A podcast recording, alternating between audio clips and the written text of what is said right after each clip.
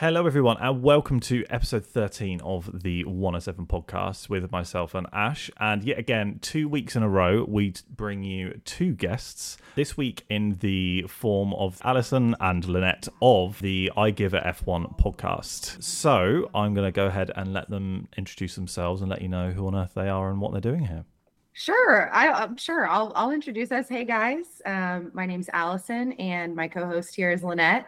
Hi everyone, I'm Lynette. And we started our podcast back in January.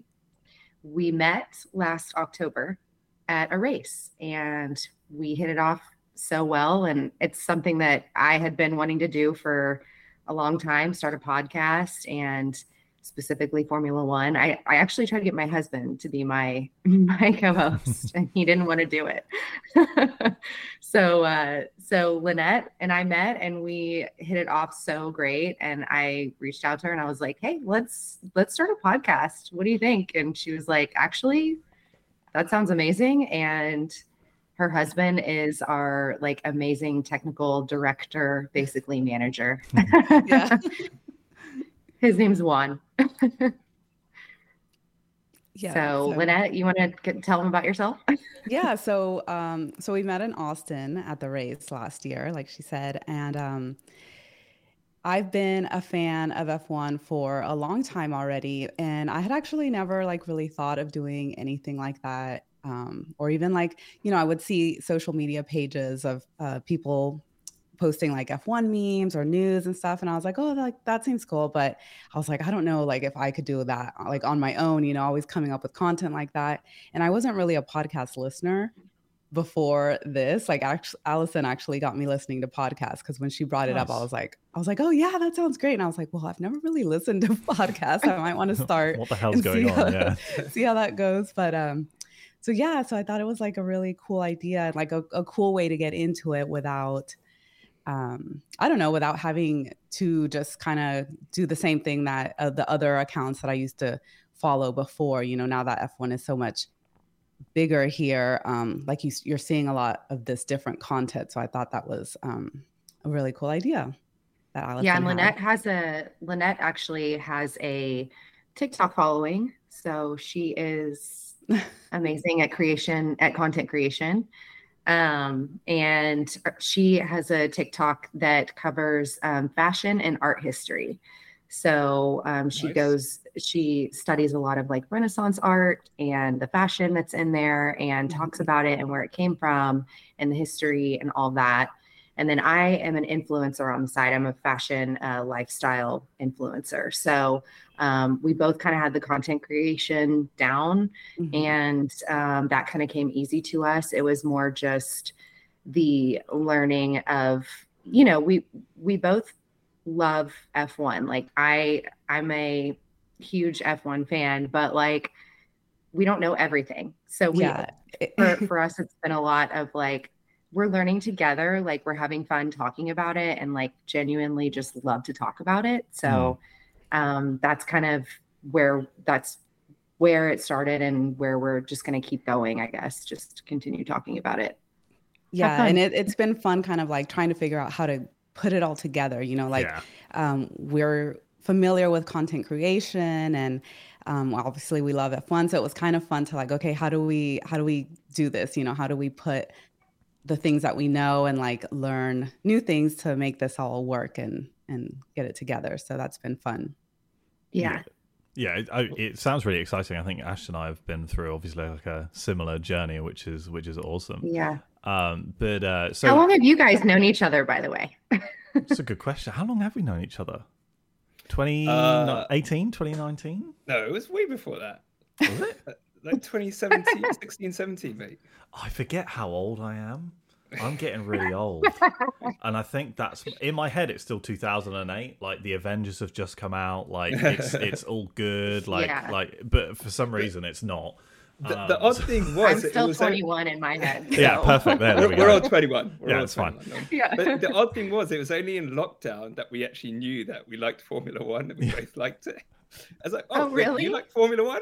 Like Formula One. Why have we not talked about it before? Yeah, so Drive to Survive that you guys were like, you know, watching. I think we both mentioned it, didn't we? Yeah, so yeah. I got into, and it's a question for you as well. So I got into Formula One through my dad. So I started watching races with my dad and kind of like we bonded over that. And so I became like a Fernando Alonso fan. So, and then I dropped out a little bit because it was a bit boring. And then I came back properly around 2010. I've just watched it ever since. And what about you, Jacob? Yeah, I mean, I started watching when I think it was the second race of the 2007 season, which was Lewis Hamilton's debut season. So I think the British media went mental, like, oh my God, this guy has come out of nowhere and like completely, you know, thrown Ash's hero Alonso under the bus. And I think I got hooked from then. And then unfortunately, Sky bought the rights in the UK for it, and it wasn't on free TV anymore. It was on paid TV. So it meant that I fell out of it for like from maybe 2010 all the way through to maybe 2018, 2019, I guess. And then, you know, having my own job and not being a child, I could actually afford to start watching it again. $60 a year. Well, F1 TV is a godsend, honestly. It's like you know, $100 a year compared to maybe, I think, like, I was saying this to my girlfriend earlier, like, if I want to watch IndyCar, the subscription here in Denmark is maybe $80 a month. And it's like, that's just insane. Like $80. Yeah, for the Viaplay Sports package. I didn't know that. Wow, it's like $80. But yeah, so I have been a fan for a very long time, but like I wasn't actively watching the races purely because I couldn't.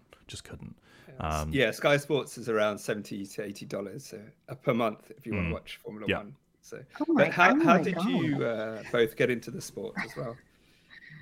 Well, Lynette's been into this for a long time. I mean, she's been to so many races. She's done so many like paddock tours. Like, oh, really? Nice. Yes, Lynette is. Yeah. Like, so I got into it in 2011, but I couldn't really watch all the races since they weren't shown here at all. So we would kind of download them on some who knows what website. You know, we'd download like everything, allegedly. The race, the pre-race, allegedly, yeah. Allegedly download them. Yeah, and so then.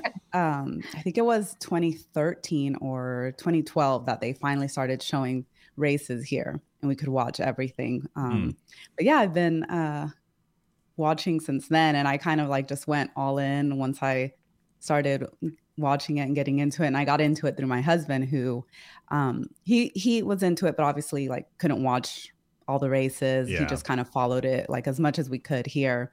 And then once we figured out that we could get the races, like download them somehow. And then that's when they had started like getting ready for Austin. So they started showing them here a little bit more. Nice. And ever since then, like every Sunday, every weekend, when there's a race, we're watching. It's like a religion, isn't it? It's ridiculous. Yeah. Was there anything specific that got you in? So a lot of fans have got in through Drive to Survive and watched it. But as someone who's joined before Drive to Survive, was there something like Jacob, like you'd seen something of a race, you'd heard some news or something that's just like just piqued your interest or your husband's interest? Well, he was into it since he was small, also from his dad. Yeah. And then I've just always like I've been into cars, you know, for a long time. And so it was just kind of like natural, like, oh, car racing, you know. It's just something that I enjoyed. And once I like started watching it, it was just exciting for me. So nice. How about yourself, Allison? Yeah. Drive to Survive fan. I'm that fan that everybody loves to hate. Ooh, no. I don't like people who gatekeep like that. Like, however you get into the sport, the more the merrier. But what was it around Drive to Survive? Did you watch a trailer? Did someone recommend it? Is it something like, I just want to know more about the sport? So for me, it was, it was probably day 15 of lockdown. Like, it was just like content was completely like limited. I was like, shit, what do I watch on Netflix? Like, there's nothing on these days. Like, there's no, you know, Emily in Paris. There's no like, you know, there's no Bridgerton. Like, what do I watch? Like, and honestly, it just, I stumbled upon it. Like, it was like one of those hidden gems that like you just didn't even know was there. And for me, it was like a godsend because like I was so low in lockdown and, you know, we were like, I was trying to work every day. You know, you work all day long and you work in a bedroom and then you come out of your bedroom and then you're like, okay, now I guess I'll go to the kitchen. And then you're like, okay, now I guess I'll go outside in the backyard. And then you're like, honestly, it was like the only sense of enjoyment for me. So it's a bit emotional, like thinking about it, because it was like, it was so amazing. For me, a lot of the reason I got into it was, my husband and I watched it together, which we love finding like things to watch together. We're big Yellowstone fans. We're big, nice. Like, we just love all the like fun, you know, popular TV shows, because it's a way for us to connect. But Formula One and like Drive to Survive has been so great for us because it's something that we both love and enjoy watching, and we love going to races. And it's just something that like, I think increases the value of like our relationship in a way. It's like, okay, like we have a common bond, like we have a common like hobby, and obviously, you know, we like other things, but this is something that has provided like traveling and experiences outside of like, you know, just watching it on TV. So yeah, we love it and we watch it like every weekend. But for me, like with Drive to Survive, what caught me was like the cool storylines. There was drama, which now I'm realizing is like a lot of it's made up. A lot of it is like kind of fabricated. Yeah. But that's what got me into it. And so obviously, you know, I found that interesting. And then I started to really get to know the drivers from my own experiences, from watching every weekend, from becoming like a real fan. And then I started to make my own opinions about drivers outside of like what the narrative was. So yeah, it's been really cool. I love it. And I'm proud to be a Drive to Survive Formula One fan. But yeah, we've taken it to other levels. So we're traveling the world. No, that's amazing. Absolutely amazing. Yeah. That was actually my follow-up question. Now that you have your education, in a way, the real education about Formula One and not the Drive to Survive storylines, and the same for you, Lynette, being a long-time fan, what are your thoughts on the show now that you know, oh, this Carlos and Lando rivalry isn't actually a rivalry, or the fake driver radios that they use to kind of manipulate storylines, the fake driving sounds, like using the sounds of the cars. They might as well use the sound from the V12 engines at this point if they're gonna like mess around with it that much. Honestly, I've always described Formula One as a massive circus, and then occasionally they go racing, because it's about a lot of it's about what happens off track, and it's like there's no need to create those storylines and the drama when you go through a season and you see Abu Dhabi 2021 and Ferrari's woes and stuff like that. So what are your thoughts now that you kind of know a little bit more about the sport? For me? Yeah. Go for it. Right. Well, so since I had been watching before Drive to Survive, actually when Drive to Survive came out, it took me a while. Like I didn't watch it right away when it came out. Yeah. It took me a couple months, and I was like, because I was just like, oh, I didn't really like know what it was, right? I knew it was about F1, and we were like, okay, we'll watch like eventually. And then I remember I asked my dad if he had watched it, and he was like, oh yeah, I watched like this episode, like he watched it in random episodes. And so he was also kind of like confused, like, I don't know, it was like all about one driver, one track, you know, like, and so finally we were like, okay, let's watch it. And it was like, I thought the first season was okay. I don't like, it's funny because I watch it and I'm like, oh, how did like people get so into it from this, you know? And then I think like the second season I thought was a lot better. And then it kind of like just went a little too far off from like the reality after that. And so like, obviously I watch every season and all the episodes. But it's just, you could tell the difference for me. You know, it wasn't the same as everything that I had seen like throughout the season, because, you know, I had watched already. So I was like, wait, no, like that didn't happen, or they're exaggerating this, or they are like make it kind of confusing, like going back and forth. The back and forth is so annoying. Tell me about it. Like we said before, like this is one of the if you were to fix two issues with Drive to Survive, one of them would be just do it chronologically. Like, just literally just do it. Like, why do we need to jump back and forth? Like, especially with this most recent season, we did not need 3 episodes about Silverstone.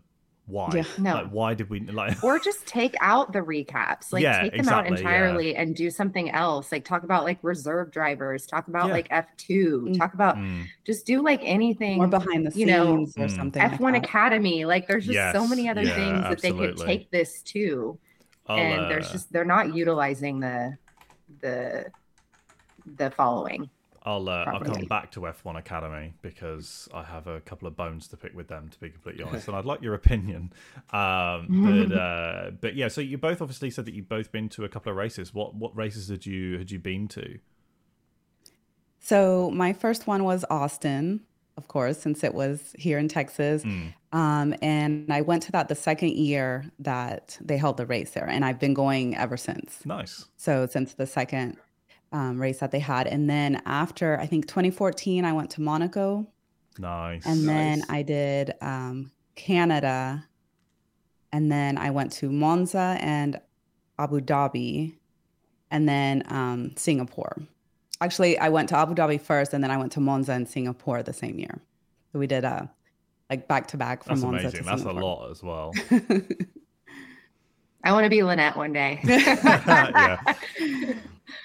Yeah, and then 2020 we had Spain planned, and of course that didn't happen. So and we had Canada actually because I remember my sister came to visit. It was like June once everybody kind of was able to start traveling again, and I made her this basket, like a Canadian little welcome home basket, because she ended up just coming to Texas and not able to go to Canada. So yeah, that's a shame. Those are the ones I've been to, and planning some more. Awesome. And then Allison, so I've been to Austin. Austin was my first one. So yeah, we've done Austin twice. And then last year we decided we wanted to go to Monza. So we did. Keep in mind, I've only been a fan for since 2020. So in the 3 years, I've been to 3 races. So that's good. Yeah, she's really good at that. You got started traveling quick. Yeah, and so we planned the Monza trip sort of out of the blue. We were like, let's make it a thing. So we just went to Monza, and then we went to Lake Como, and all on the same trip. And then we ended up going over to Monaco. And I have been to Monaco before, but not for like the race. We just went for fun to look at it and spend some time there. So that was really fun. And then Austin last year with Lynette. And then this year we had tickets to Miami, but it didn't work out because we had some scheduling stuff happen. I was super upset to miss out, but Miami was on the list, and then we were thinking maybe Canada or Las Vegas, but the Vegas tickets are insane. They're ridiculous. We were like, I would so much rather go somewhere else. Like, I've been to Vegas. Like, I don't give a shit. Sorry, don't give a shit about going to Vegas. I would so much rather go to Brazil or Mexico or Monaco or whatever. So next race will be, we're going back to Austin, but we'll figure out something else for next year. I think maybe, somewhere in Europe. So awesome. We'll hit you guys up. Yeah, absolutely. I mean, I'm going to Silverstone this year. And it'll be the first time that I've gone to Silverstone. But I was looking at that's awesome. Even though the ticket was stupidly expensive because of course, it was still cheaper to fly home to the UK, stay in the UK and not pay for a hotel and buy the ticket than it was to fly somewhere and get a hotel somewhere else. And I'm not kidding, I was so close to booking Imola. I was so close to booking Imola. I'm really thankful. Good thing you didn't. Unbelievable luck, I guess, especially because the first race that I ever went to was Belgium 2 years ago, the one that got cancelled. So I drove all the way from Denmark down to Belgium, sat in the rain for 8-9 hours, and saw nothing. I saw the F2 and the F3, which was amazing, but I saw them go behind the safety car, and that was it. Literally the only funny, I guess, thing that comes out of it is that I was there when I was there when Nikita Mazepin got the fastest lap. That's literally the only stupid thing that I can get out of it. Like, otherwise, it's just pure pain. And then Ash and I last year, we went to Austria. We did like a road trip. So I drove down from Denmark and he drove from the UK, and we met up in Germany and then drove through Germany down to Austria and then back up again, which was amazing. But I think, Ash, you've been to a couple more different races, right? So I went to India in 2011 and went deaf. That's awesome. Yeah, I actually went deaf. They were so loud. I was supposed to do Abu Dhabi 2021, but you have to buy two tickets, and I couldn't get anyone to go with me, so I missed out on all that. And then I actually don't like going to races anymore. Was that bad company? That's unbelievable to air that dirty laundry on the podcast as well. I think different strokes for different folks, and if you've never been to a race, I would recommend it. But for me, I can't deal with the traffic and the heat and just seeing the cars. Just that. I think for me, when they changed the engines, it lost a little bit the atmosphere. So I just like to sit at home with the commentary and all that. But if they change the sound, I might go back. But it is an experience. It absolutely is. You meet like-minded people, support races, and it's just beautiful scenery as well, right? When you actually see how big the tracks are, and I guess whereabouts did you sit for Austin? We sat in the main grandstand. Nice. Nice. Yeah, and so Lynette and I were like right in front of the Ferrari garage. Mm-hmm. Yeah. Nice. And they had like a cool little like tent behind our seats, and there were like no lines to get drinks, no lines at all. Like it was so, and there was shade, which was really great. That's how you go to a race. Like that was like, for me, I was like, oh yeah, like I could do this. Like, I think it all depends on where you sit. Yeah. So my first race, I was like 19. I think I was like turned 18 or 19 on the first race in Austin. And it was like pure sun for like hours. I was so dead. That kills it. Now I've done grandstand and we've done general admission, and I do grandstand every time now. But as I was saying, you get to see like the sound of all the cars coming off the starting grid. You get to see how high is it from like as they're going up. Like what is on the TV? You can't really tell how. Oh, are you talking about Austin? Turn one, yeah, going into turn one. It's pretty high, but I mean, high. Yeah, I feel like there's probably more. There's probably races that have. I don't know. I haven't seen all of them in person, so I couldn't tell you. But it is. I mean, it's pretty high. Yeah, like, I think it's pretty high. And when you stand on the track, you can see really them go all the way up, and then make the turn. You can't tell on the TV, but apparently it's quite steep. It's the same with Austria. Austria looks flat on TV, but it's really low up and down. And it's just, oh wow, it's actually a bit crazier in person. Yeah. Well, speaking of Austin, Lynette and I have a little surprise in the next couple of months we get to do. It's in the works, but I think we might be in a car in Austin. Nice. You'll get to see how high it is when you do that. Okay. We'll look forward to the videos. So it's not like in writing yet, but in the next couple of weeks, tune in. Awesome. We're going to wait to announce, but like should be pretty cool. Yeah, no, that sounds awesome. But so I do have a couple of other questions around like just like general bits and pieces, which are always fun to ask. But I'm going to go with a controversial one, which is for you both, who is the greatest of all time? Like the best race, like best Formula One driver ever. Okay, go, Allison. Oh, no. I was looking at you like you were going to go first. Well, you can never go wrong with like a Schumacher. Like, I mean, obviously, I'm going to go with him because he is truly, I feel like, I think if Lewis had gotten that 8th title, he would have really been there. Mm. You know, I mean, obviously, he's the most, he's the most popular right now, which I love Lewis, but I'm going to go Michael. It's a solid answer. Okay. Yeah. And I agree. And I'm going to throw in there that even if Lewis had gotten his 8th title, I don't think he would be better than Schumacher. So this is why my controversial take on that one. And Lynette's hot takes. Yeah. What makes you say that? Is it because obviously Schumacher did it for like different teams multiple times, or like what is it that? Yeah, that makes you and think also that? I just the way Lewis got it with Mercedes, there was a lot of them that were they came just really easy. You know, he didn't really have like that much competition. His teammate wasn't much competition. I think like after Nico, it really just was easy for him to get that. So I feel like he's also, well, now we're really getting controversial here, but I just think he's not as a well-rounded like overall driver as some of the other championships. Nice.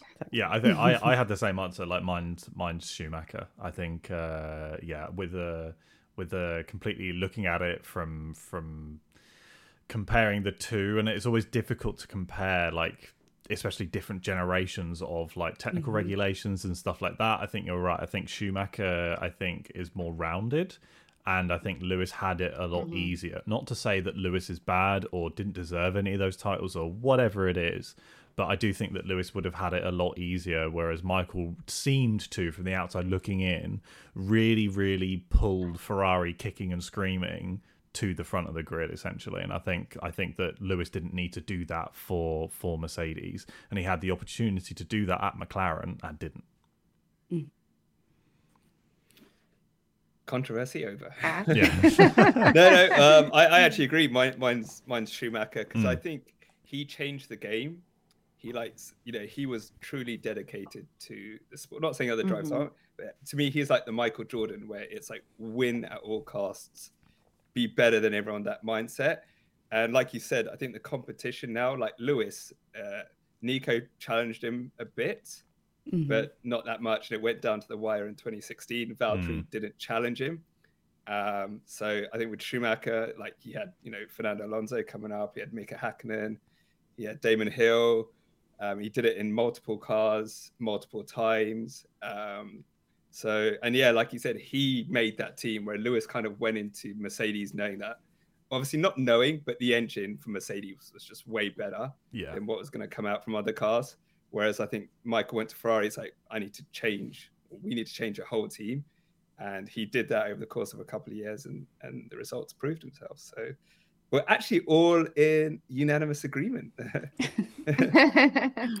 Turns out we all have great taste. So, that's your go. Who's your favorite driver or drivers right now on the grid? We saw this question. I know. So one of the, I'll answer, Lynette. So one of the things that we have withheld on our podcast is telling people who our favorites are. Okay. We don't want to come off as biased, although enough. I'm sure it comes through from time to time. But I can tell you a driver who I love that has definitely come up in my book since starting. He isn't my favorite, but Yuki Tsunoda is a gem of a man. And 100%. I will tell you, he is the short king of all kings. I love him. He can clean like any street he wants to. Yeah. And I'll just, it's literally like, I cannot even believe that like he did that. Like it just shows to me like the genuine character and just the absolute like sweetheart that he is. Like, and I feel bad. Lynette like knows I was giving him so much crap at the beginning of the season. He's come a long way this year, I think. I was like, oh, he's out. He's out for sure. Just wait. And I was like, okay, but actually like he's doing amazing. So we're really proud of Yuki. He is way up there in my book. Not my favorite driver, and not my favorite team, but we'll disclose it at some point. Yeah, that's fair enough. I think Yuki's definitely like grabbed the bull by the horns this year for sure. And for context, for listeners who might not know, Yuki was out helping with like flood relief sort of help, like cleaning up streets and stuff like that, cleaning up like the towns in and around the flooded areas this week in Imola, which is just incredible. I know that a couple of other drivers have helped out, and like people have donated and stuff like that. And I know obviously he was in like, I say the right place at the right time to help out, but I don't think there was any expectation that he would or should, but he did anyway, which is just phenomenal. And nobody understands that type of flooding like us, because we live in Houston. Houston is a hurricane zone. Yeah. We have seen so many hurricanes in our time, so many lives lost, so many homes damaged, so many lives ruined, like financially. And to see somebody who can really just like get their hands dirty, and he wasn't looking for anything from that. He was just like, let's get out there and help. And I thought that was really, really amazing. And had that been a Formula One driver in my town, I would be like, you're my favorite. For me, it's more about like character. And I told Lynette, like a lot of what my favorite driver has is like character outside of racing, sure, while also being a good driver. Yeah. So for me, you have to be like a well-rounded human being. Like you have to be an amazing driver while also being a good person, and have a good backstory. So like for me, that's exactly what I feel like Yuki is showing, all of those traits. So yeah. And how about you, Lynette? Lynette, you want to tell us one of your favorites? Okay, so one of my favorites is Fernando Alonso. And I've just always thought he's a really great driver, probably one of the best drivers. And I really like this year how he's kind of like proven that, you know, he's been around for so long, he left for a while, and now he's back, and just kind of shown like, look, this is what I've been able to do all the time. And, you know, I just like that about him. Yeah, I think he's, you know, and I also like just that he owns it. Like he knows he's a great driver. He knows that he knows what he can do. And also it's not just like about the driving, like he's always thinking ahead. He's thinking of just overall everything that needs to be done while out there. You know, it's not just, I'm a good driver, give me a good car and I'll win. It's a lot more than that. Yeah, I think he's had some like questionable career moves in the past, and this one seems to have worked out incredibly well for him, which is amazing to see for sure. Yeah, I'd love to know what they told him, you know, at Aston Martin, like to get him to go over there, because I mean, like you said, so many questionable choices, and then you would think like, oh, Aston Martin, like, is this going to be another good decision? And it worked out. So I'd love to know what they told him to get him there, besides the money, of course. Yeah, I think that's a question a lot of people probably want to know the answer to as well. Like, I think regardless, like I still think that leaving Alpine to many other teams probably would have been for the best, considering like how much of a mess they seem to be internally at the moment. It doesn't look great from the outside looking in. So, but so surprising. But I think like obviously that'll be music to Ash's ears for sure as a lifelong Alonso fan. I've been through a lot of pain. A lot of pain. So. Well, you're having a great year, Ash. Yep. Yeah, we are having a great year. And I think it also goes back to what you were saying about drivers having personality, because a lot of, like you said, sometimes these drivers are painted as things they not are because of what they say in the car or how they're perceived in the media. But he's like asking, "Oh, that was a great move by Lance. I saw it on the screen." Things like that. And so, you know, I think it's true. Personality is also starting to come out as well. So I think one more question, well, from me anyway. Your Liberty Media, your FIA, you're the big bosses. What changes would you like to see in Formula One? Well, it's a big question. Yeah, it could be anything from having another Drive to Survive or changing how qualifying is. But what would you like to see changed in Formula One that would make it better? Either I feel like they're trying to do too many changes right now. and all throughout the season. Like, instead of just being consistent, like this season, this is what we're going to do and we're going to stick to it. I just feel like there's just too many changes. They're constantly trying to change qualifying. They're trying to change, you know, like the sprint races, adding sprint races. I'm not a fan of that. They're just messing with it too much. And I don't understand why, like they already have this huge fan base why that is interested in it. So why continue to keep trying to make changes? Like, I think that was just turn people off because there's no consistency in everything. They're like, oh, well, when I started watching, this is how things were going. And then the next year, now it's totally different and this and that. So I think the changes need to stop and they just need to stick with what works. Also, I think they need to stop trying to make it such a show, such a like spectacle, and focus on the racing, 100%. On the drivers instead of everything else. And what else? I think that's it. That's a great and focus answer. Just on making good races. That's it. Great answer. How about yourself, Allison? I agree with Lynette 100%. I also think that, unfortunately, like as time has gone on, they're trying to put too much emphasis on the like American marketplace. And for me, like as an American, I love being able to travel to other places, not America. So them trying to like capitalize on this like American, I guess, viewership is frustrating for me. Because I just feel like we don't need any more races. Like we're good. We were good with one, you know, like, so I was good with that and we could take away the rest, but I get it. I understand it's, you know, a lot of it is about money and people have to pay bills. So I get it. But also I'm like, let's have it other places. Like, let's bring back the French GP. Let's, you know, let's figure out how to make all of those really amazing races that have history work. And I think the prices for tickets are way too high. Yeah. That's another thing that I would change. I feel like not enough people get to really experience Formula One firsthand because they can't afford it. And that's unfortunate because everyone should be able to. That's a fan. There's enough seats in there. You know, like there's enough standing room.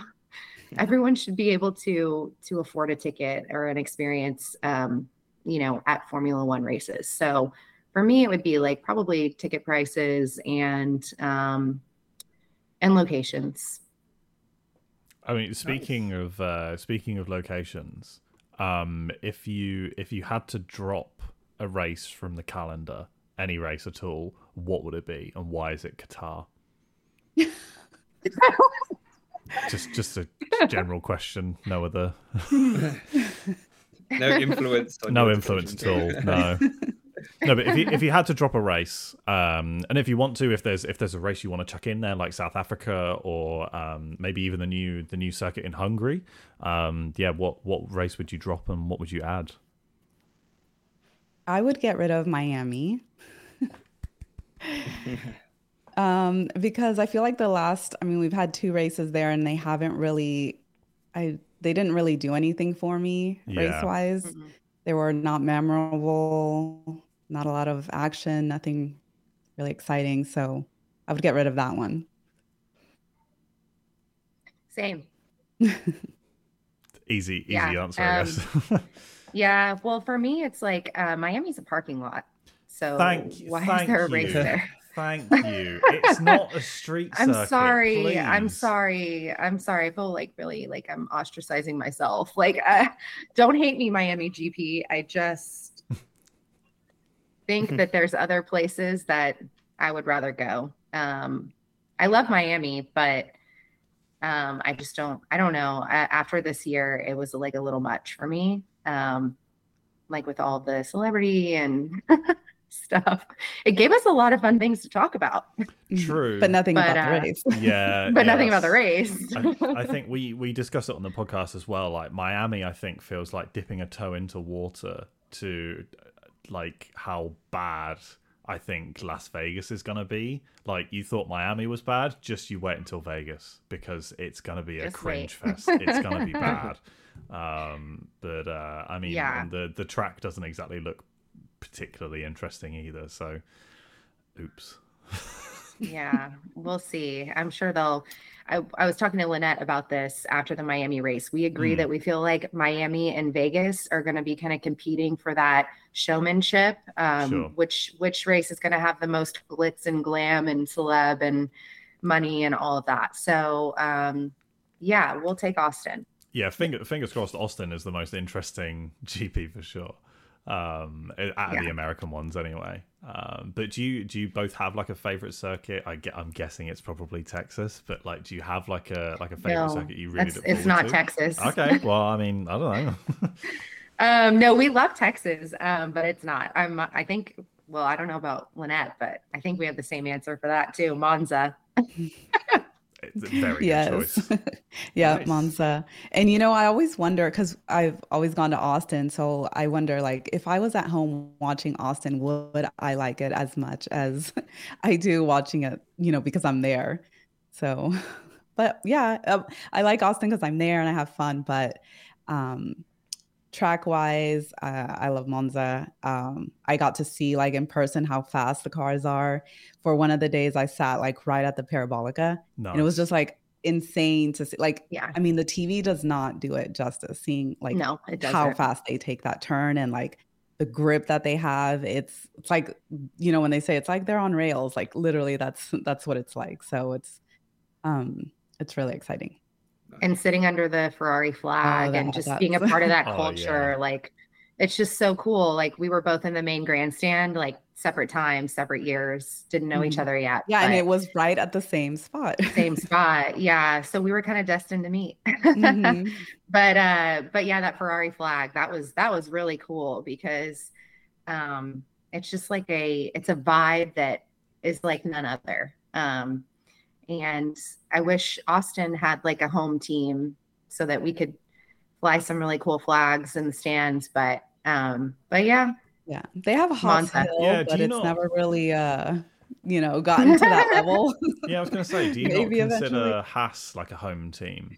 Yeah. No, really. No. Yeah, I mean, are they?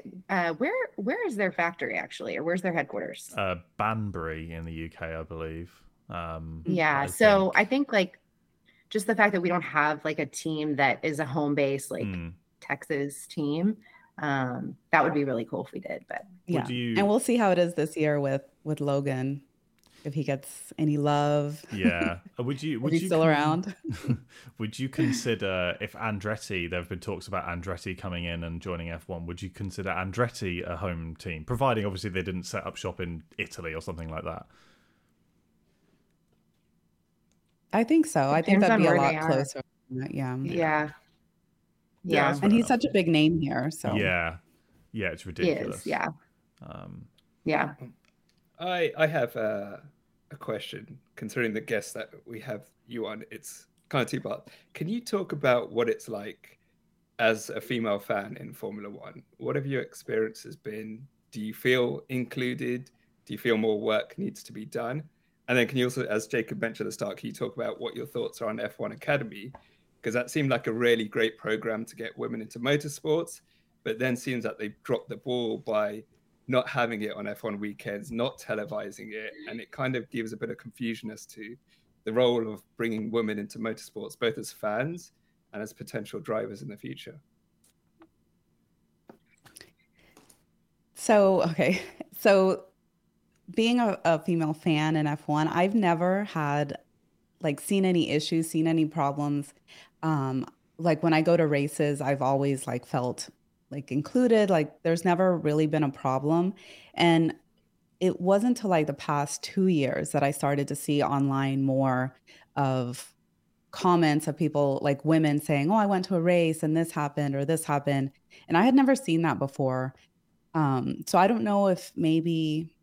That's just my experience. So I don't know if maybe now with so many new fans, it's kind of harder. Like fans are just kind of having trouble finding their place or maybe they're like more open, you know, now that with social media being even bigger now. And maybe, you know, people are having issues with that, but I've never had a problem like feeling included or watching something. I mean, when I started watching, we had Susie Wolf with Williams. So I never went in thinking like, oh, this isn't inclusive to women, because we had Claire Williams as the principal for Williams. We had Susie Wolf, and there was women on Sky Sports all the time. So I never really saw that like lack of women in the sport for me. No, that's really good. And How about you, Allison? Well, I honestly, same with Lynette, like I haven't had any sort of like negative experiences at the races.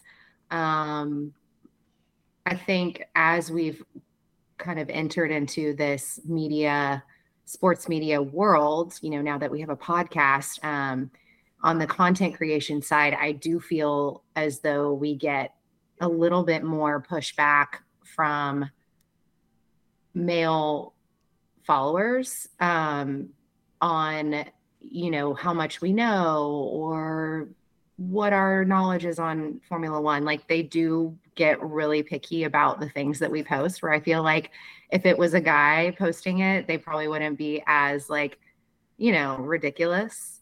But I mean, for the most part, like I've felt like we've done, you know, a pretty good job of entering the space. And, but I do think that there's this stigma around Formula One drivers being, sexualized by women and in the sport. And I think that that sort of turns guys off, like, you know, oh, here's like two girl fans. They just like love to, you know, have crushes on all the drivers or whatever.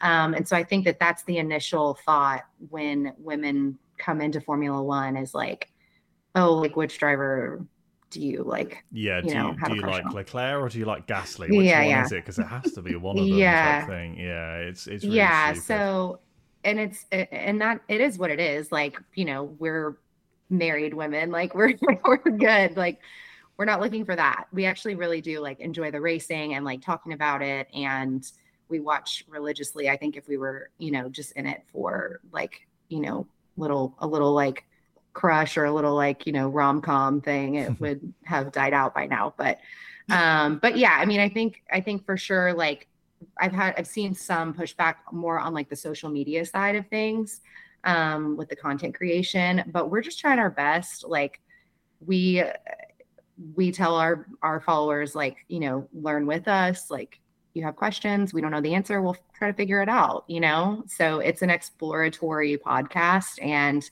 and, you know, we post a lot of like educational videos as well. And we learn about the topics as we're creating the content. So it's fun. And we like that side of it. I think that, I have found it to be almost a step up over others, being able to like say that we're women in motorsport, but I mean, we kind of are, like we're reporting on it. So, we're not racing, but we are kind of in the industry now. And so being able to like use that to our advantage and say like, hey, like we can offer you like a different perspective. Let's, you know, collaborate or work together. And so partnerships have come a little bit easier, I think, because of that. And so honestly, I think it's been a great advantage for us. Nice. And we're just learning and trying to figure it all out, but yeah. Yeah, no, that's awesome. Oh, and the F1 Academy stuff. I totally agree with you guys.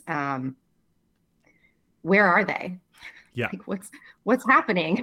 Exactly. I've seen some of, we obviously see it on our feeds because we scroll through and like see the news, but other than that, like I don't see any of the races. As an average viewer, I don't think anybody even knows what's going on or has heard, you know, they probably just heard that original announcement about the Academy and then that's it, you know, now what?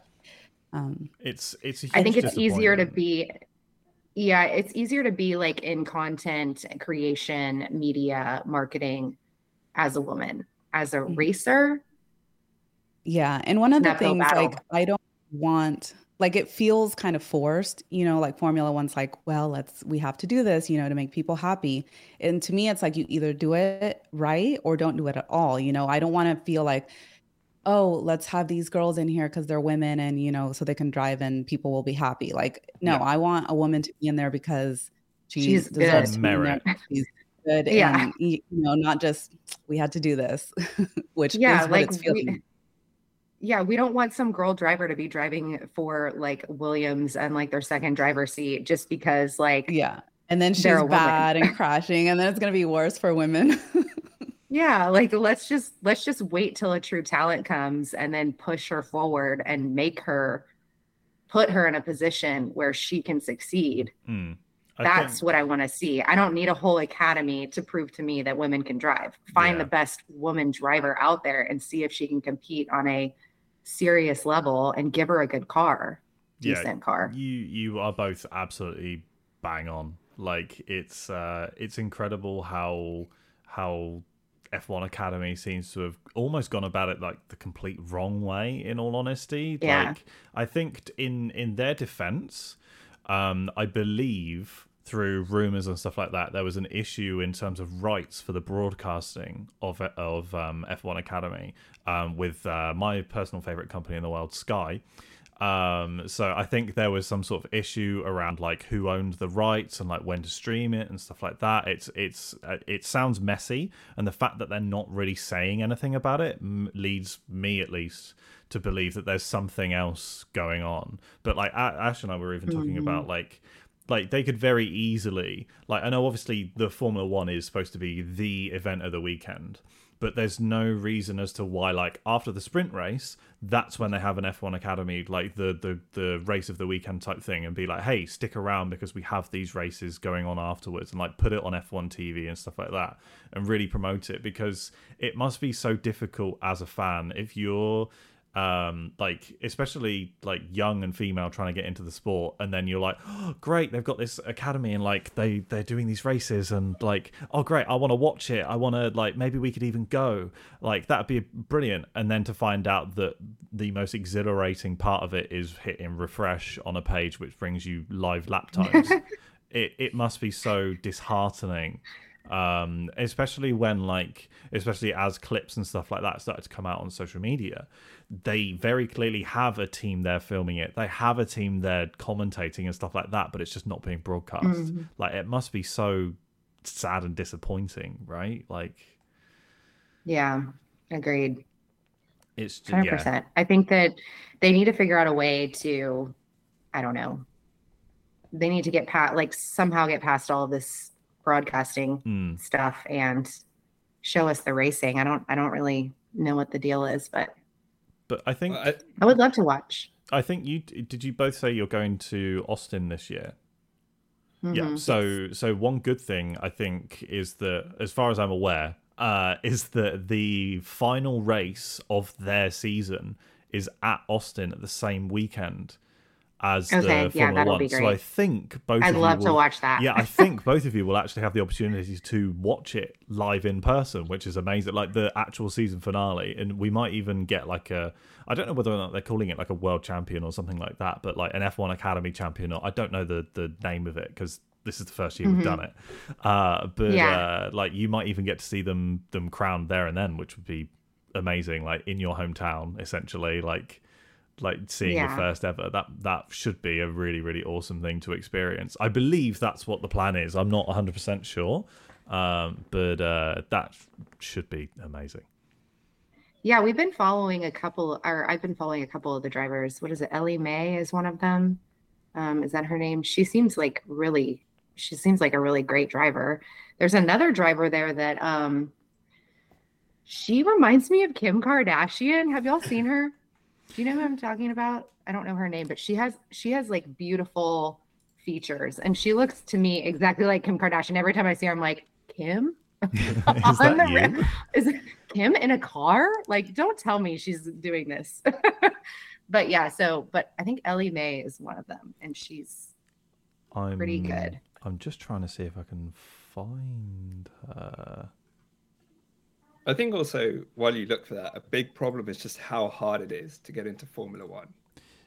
You've got to start young. Now you have to have money and sponsors as well. So a lot of talent just simply cannot afford to get into Formula One. And I think Formula One should be working on something too. And I think they are. I think they've got some programs in place to make it lower the barrier for entry to allow more talent to come in. And like you said, no, exactly. Could be the next. I'm sorry. I don't know why I said. Did I say Ellie? Yes. I meant Abby. Abby, Abby Pulling. Jake has been Googling Ellie Mae. Yeah, I'm like, who the hell is this woman? Like, I've completely lost her. No. Yes. No, Abby Pulling. Abby Pulling. She's British, yes. Right?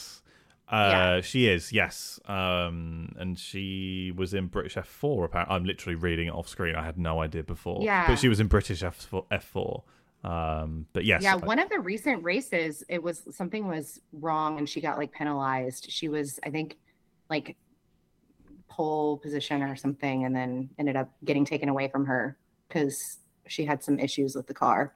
Like they didn't, there were like some parts on the car that were not installed properly, or I don't know, something happened. But I was like, oh, I started like, you know, I get kind of weird on Instagram where I just start scrolling through people's stuff, and I'm like, oh wow, she's really cool. And like watching all of her history in F1 Academy. But yeah, she seems really like a fun character to follow. So, but that just kind of shows you how they're not really doing a good job of getting them out there. I mean, if we're all kind of like, oh, I don't know, you know, who's this, who's that? You have to actually go in there and find them yourselves, search through their posts, you know, to get all this information. And that's that we're, you know, following all this news and we still don't know very much about them. So imagine just your average viewer, like they have no idea. Probably this is even going on. Yeah. True. Yeah, I think I like in all honesty, like before F1 Academy, I had no idea who any of these people were, and like I've especially recently this year I've tried to like get into F2 a little bit more as well, and you've got like Behrman in F2 who's just completely destroying it. It's insane. Yeah. Ollie, but yes, exactly. And like, I'd love to do the same for F1 Academy, but it's just not even there. But like it is also nice to see like Sophia, I cannot pronounce her last name correctly at all. Floresh, yeah, who's in F3, especially coming back from like she had like a massive crash. I don't know how aware you two are of her, but she had a massive crash like in like, was it Singapore or something like that? And like, so seeing her come back from that was absolutely insane. Like, I think she broke her back and stuff like that. It was mental. She has a documentary actually, which I've been meaning to watch. It came out like 2 or 3 weeks ago. I'd love to watch it. You should share it with us. Yes, if offline. If I find the link, which I will do after this podcast, I'll leave the tab open. I will find the link and I will share it with you. It might be in German. But I will see if there's English subtitles, unless you're both amazing at German. But it's also good seeing her in like F3 as well, and like, there's actual coverage and stuff like that, which is absolutely brilliant. Like again, it just is a massive shame that F1 Academy isn't just being broadcast somewhere, anywhere. Like, even if they just put it up on YouTube for free type thing. Like, we had the Nürburgring, 24 hours of Nürburgring this weekend. And I checked in every now and again on YouTube and stuff like that. And just, like, for somebody casual or maybe somebody who really wants to get into it, especially, like, finding these, like, female heroes in motorsport, like, it's just so frustrating that it's not there. Mm-hmm. But, yeah. So, Monaco coming up. Yeah. What's our top 3 predictions as we wrap up the podcast? Lynette, you can go first. Top 3. I'm going to go with Max, Checo, and the third one always gets me because I want to put a Ferrari in there, but then I just think about it and I'm like, I don't know. I'm going to go with Charles. Nice. Allison? When you said a Ferrari, I was like, Carlos. I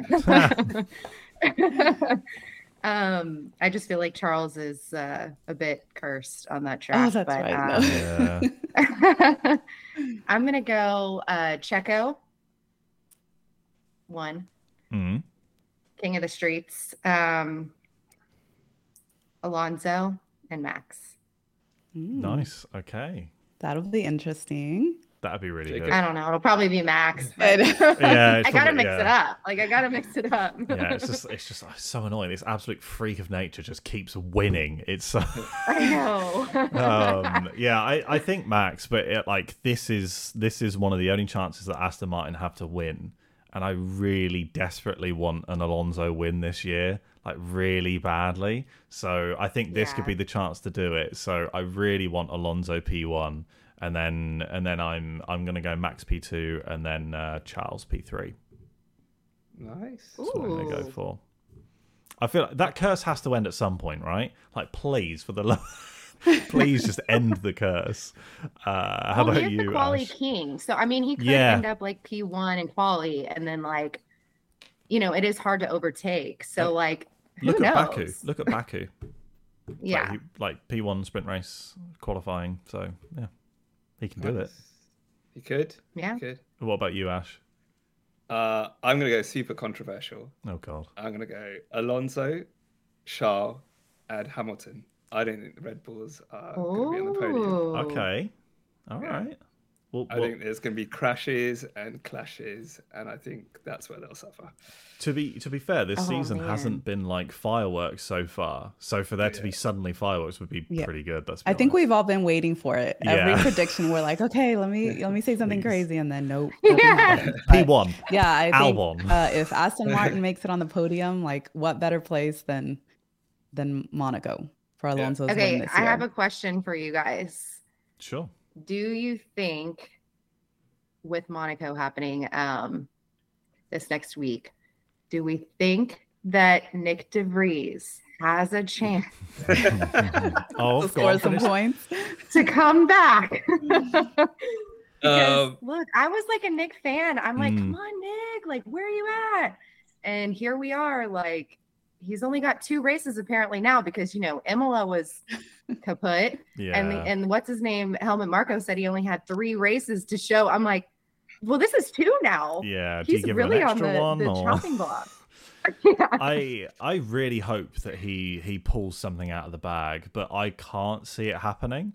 And I don't. Yeah. I think that him being shown the yellow card is a bit of an empty threat at this point in time.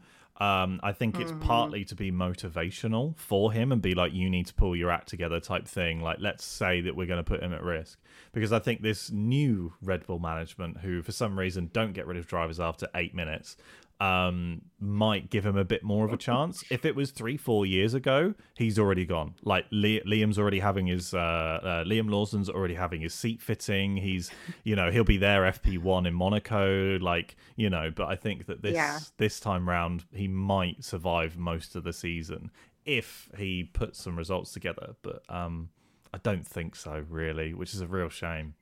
Ash, I know. So I made a crazy prediction at the start of the season when I said Nyck de Vries would outscore Yuki. Yeah, I forgot about that. That's what I said. I said that too. And that has come back to bite me in the ass. I genuinely think he's not going to make the points. I don't think he'll finish the race. I don't think he will be a Red Bull driver at the end of the season. I didn't notice he's like 28. I thought he was a lot younger. Old man. So. Yeah.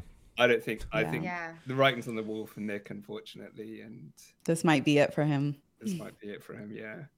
Poor Nyck. So, yeah. Well, we we'll find out essentially within the next couple of days whether or not Nyck actually does particularly well. But we will wrap it up there. We've actually been recording for over an hour now, which is absolutely amazing. But before we do, this was so much fun, guys. Yeah, it's been absolutely brilliant. Amazing. Before we do wrap up, I just wanted to say thank you to you both for giving up your time and actually coming on, and thank you for like dealing with time zones and stuff like that. It's been an absolute pleasure having you come on, and you are more than welcome to pop back on anytime you wish. It's not a problem whatsoever, because this has been really fun. We'll have you guys on next. Sure, yeah, I'm down. Ash, you good? You guys rock. And, it's been really interesting hearing your perspectives on the sport. It's always good to learn from other fans, and I'm looking forward to those videos at Austin. So. Yeah, yes, absolutely. Come to Texas, y'all. Yeah. Come hang out with us. Yeah, really jealous. Like, I'd love to go to Austin. Like, it seems like, like you said, like such a vibe. Like the Monza, it looks like it would be similar to that. Like, maybe not on the same level, but it looks similar to that. from the other side of the pond, I guess. But maybe one day for sure. We'll definitely let you know if we suddenly turn up for sure. Well, Texans are we're a unique breed. You've never met a stranger if you've met a Texan. So yeah. You'll be welcome. We're friendly people. Amazing. But yeah, we will wrap it up for now. But if you've made it this far, do two things for us. One, please be sure to give this podcast a rating and actually bother to follow it, please. You've made it an hour and 4 minutes now. You've been through hell. You might as well join the club. And while you're there as well, please do go and have a look at the I Give A F1 podcast with these two lovely ladies. I've genuinely been listening to it for the past couple of weeks, and it is pretty interesting. I'm not going to lie. The perspectives that you guys give are brilliant. And I will be continuing to listen, that's for sure. So thank you very much for listening, everyone. And we'll be back next week after hopefully an eventful Monaco where Nyck de Vries is P1 and like everything is sunshine and rainbows down at Red Bull. But yeah, cheers everyone. Bye. Thank you for having us. Bye.